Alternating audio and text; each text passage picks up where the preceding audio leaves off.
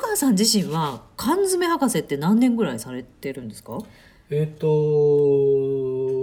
2004年から名乗ってるので16年ですねえそれきっかけ何だったんですか2004年に缶詰ブログっていうのを始めたんですけどはい、はいまあそれもですねその時あの仕事がなくてうん、でまあ暇だからブログでもやるかなっていう感じだったんですけど、はい仕事がなかったから収入もなくてええ朝サバ缶一つ開けましてうん中は3等分してうんで朝ごはん昼ごはん夜ごはんとそれであのご飯食べたんですよはいでそれをやっていて、まあ、30過ぎてその生活あまりにもおかしいんじゃないかなと思った時にあこれうんネタとしてブログにしちゃえとうんこれで毎日缶詰を食べ続ける生活を書き綴ろうと思って缶詰ブログっていうのを書き始めてみたら自分が缶詰子供の頃から大好きだったっていうことを思い出しましてほうほうほうでこうやって貧乏でサバ缶しか食べてないけどサバ缶は一向に嫌いにならないわけですよそれどころか大好き、うんでこれひょっとして缶詰に相当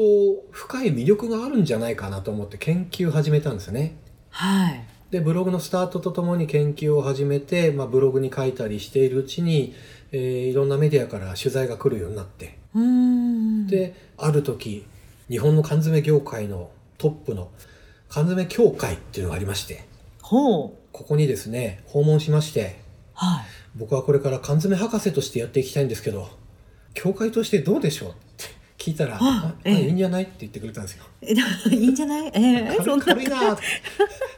はいいやみんなねもうジョークだって分かってるからいいよって言ってくれて、はいでオフィシャルなご了解もいただいて缶詰博士と名乗って活動するようになって今に至るですね。へえすごいです ね。えじゃあそのお仕事がその時もしお仕事されてたら缶詰博士という発想なかったってことですよ多ね。分多分なかったですね。ねえでまあ缶詰自身もこれを仕事にしようって思ったのはずっと後だったんですよ。あのー結局缶詰ブログを始めて少ししてから、えー出版社に就職してえで、えまあ、仕事したりもしてたんですけどうんただ2年ぐらい仕事をした段階で缶詰関係のその出演依頼とか執筆が増えて、はいまあ、その出版社の仕事がちょっとできなくなってきたなと思ってその時初めてじゃあもう缶詰博士を仕事にしちゃえって決心しましたね。へえこう缶詰が好きすぎて子供の頃から缶詰博士になろうという夢を持ってっていうわけではなかったんなでいすんね。ですよ。はい。へえ缶詰博士になりたくて子供の頃から毎日3缶ずつ食べ続けていつかなろうという夢を持ってくれる子供が出てくると嬉しいですね。いやー嬉しいですね。 いやでも、うん、夢のあるお話で趣味がねこうやって本当に博士としていろんな、ね、方から、ね、私もそうですけどももう缶詰のを見るたびに黒川さんを思い出しちゃうんで。しめしめ。やっぱりねねえ嬉しいですよ。スーパーに行ったらちゃんと棚を見るようになりましたって。あそうそうそう、うんだあってのそれまでは例えばあの缶詰注目されるようになったのはやっぱり東日本大震災の大きなきっかけあったんですけど、ええその2011年よりも前の時代っていうのは皆さんスーパーに行っても缶詰の棚の前に行かないんですよ。そうですね棚の脇にあの、安売りのツナ缶があってそれを買って終わりうんうんうんうん棚の手前で終わっちゃったんですよね。ええでも今はやっぱりあのそうそうコンビニにも例えば缶詰なんて並ぶようになりましたからあそうだそうですよね、やっぱりあの皆さんにとって缶詰が手軽に買える環境に変わったのはすごい大きいですね。ああ、なるほどね。なんかこう、い今、缶詰にすごくこう、スポットが当たっていて、ええその前、もう何十年とスポット当たらなかった缶詰たちが、まだはいす、ね、あの、スポット当たってるでしょそうなんです。その間、諦めずに作り続けた缶詰業界の人もすごいですよね。すごいですね。ちょっと諦めてましたけどね。ね、あ、諦めてたん だ。そうなんですね。定番缶詰を安く売ればいいだろうっていう発想もまあまああったと思うんですよ。どうせ売れないんだからみたいな。うーん。だけど例えばサバ缶とかイワシのかば焼きサンマのかば焼きコンビーフあと桃缶みかん缶なんていうのは必ず一定の需要はあるので、はいその辺は作ってるんですけどそこから新商品をお金かけて開発して出そうっていうそのモチベーションには長いことなってなかったと思います。はあそれを破ったのが国分の缶詰なんですよ。すごいですよね。みんなすごがいそんな発想してないところで、そこで打って出るのが打って出ま高した級。ね。だって一缶高ければ2000円ぐらいしますもんね。そうなんですよ一番安いのでも基本的に発売当時で400円弱からだったのでは缶詰なんてあれ発売でされたのが2010年の暮れなんですけど、あはいその当時の缶詰の一般的なイメージはまあ100何十円で安く買えて味には期待しないよと。うんうんうんで、まあ、缶詰を開発担当した人がですねはいこのままじゃ缶詰に未来ないんじゃないのと。ええそしたらもう本当にいい原料を使って調理法もこだわってそれなりにいい値段でも美味しければ売れるでしょっていうことで社内で頑張って意見を通したけどものすごい反対にあってでもやろうよって言ってやったところ、えー初年度の売り上げが、えー確かね1億8000万翌年がほぼ倍はい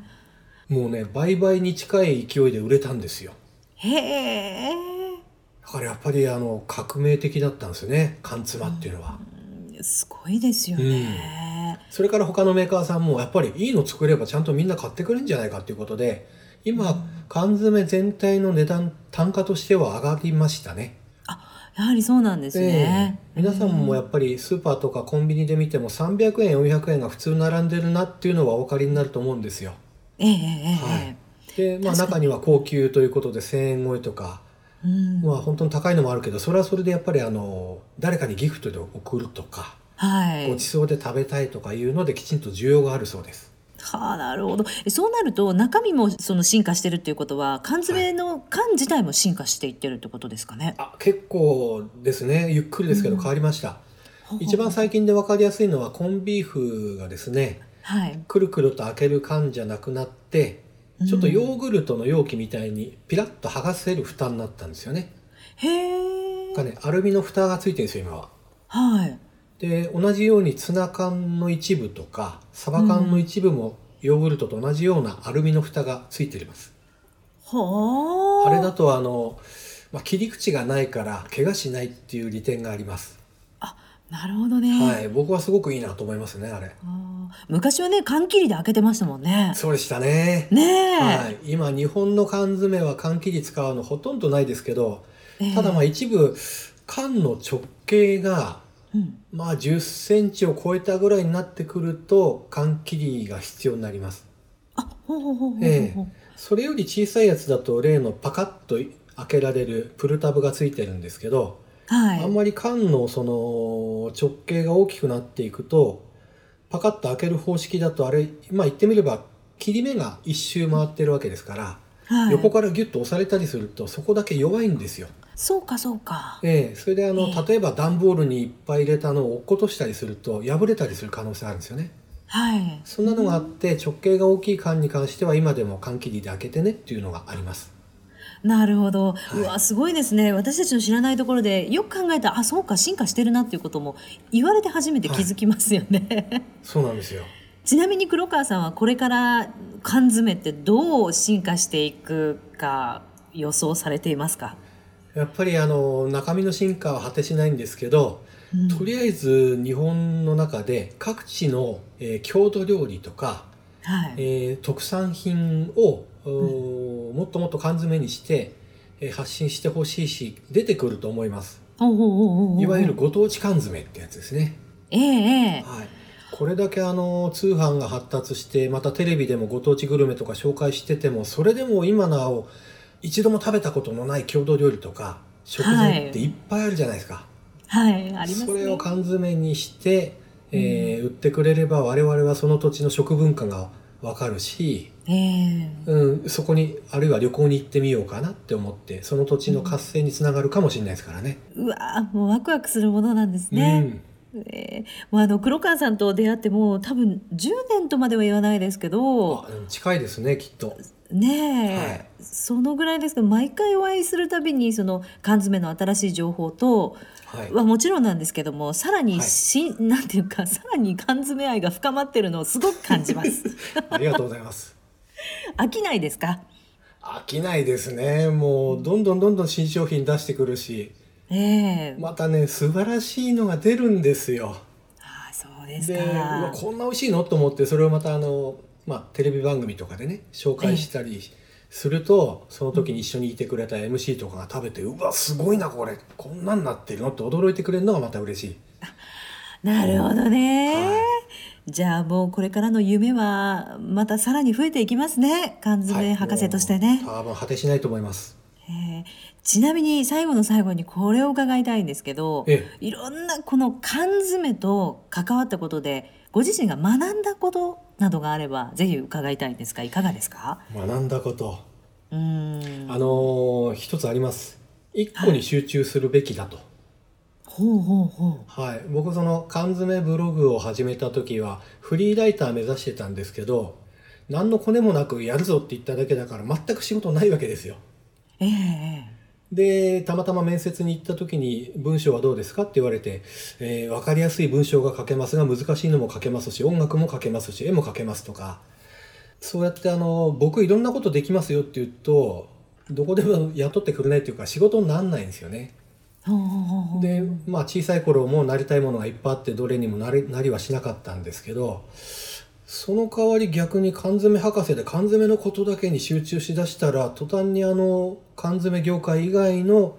いろんな他業種の人からお声がかかってうん例えば日本酒の組合から日本酒に合う缶詰のセレクトをお願いしますとか。ええあと生産農家さんからこういう農産物があって形が悪いけど例えば缶詰にしたら売れそうな気もするけど商品開発できませんかとかうん缶詰のことしかやってないのにそれ以外のいろんな仕事をする人たちとつながりができて広がったんですよ。ええこれ不思議でしたね集中することで逆に広がったっていうのが。ああなるほどね、はいもう本当に自分が愛するものに一点集中うんされることが成功のもとだったっていうことですね、うん、絶対それがいいと思います。ありがとうございます。なんかこう本当にギュッと缶詰の中にこう旨味が詰まったようなお話を2回うにわたまいってこと言うなこの 子は。えいやもう黒川さんには負け ますよ。いろいろ黒川さんに教えていただきました。缶詰をこう絡めていくっていうね。これね。はい。えぜひ絡めま くって今後はい人生を生きていってください。はい、頑張ります。 ありがとうございます。またあのぜひお話を伺いしていただきたいと思いますのでよろしくお願いいたします。こちらこそお願いいたします。缶詰博士黒川隼人さんでした。ありがとうございました。どうも感謝でございます。